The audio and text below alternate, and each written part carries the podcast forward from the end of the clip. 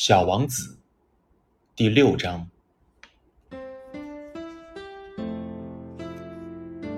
我给你们讲关于小行星 B 六幺二的这些细节，并且告诉你们它的编号。这些是由于这些大人的缘故。这些大人们就爱数字。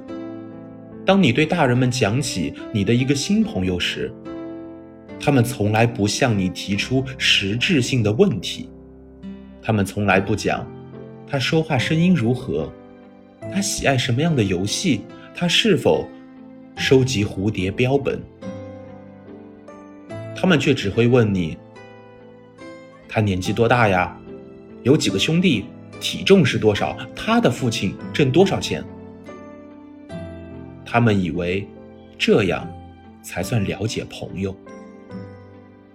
如果你对大人们说：“我看到了一栋用玫瑰色的砖盖成的漂亮的房子，它的窗户上有天竺葵，屋顶上还有鸽子。”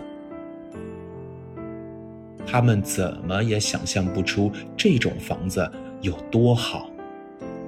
必须对他们说：“我看见了一栋价值十万法郎的房子。”他们就会惊叫道。这是多么漂亮的房子啊！要是你对他们说，小王子存在的证据就是他非常漂亮，他笑着想要一只羊，他想要一只小羊，这就证明他的存在。他们一定会耸耸肩膀，把你当做小孩子看待。但是如果你对他们说，小王子来自的星球就是小行星 B 六幺二，那么他们就会十分的幸福，他们就不会提出一大堆的问题来和你纠缠，他们就是这样的。小孩子对大人们应该宽厚些，不要埋怨他们。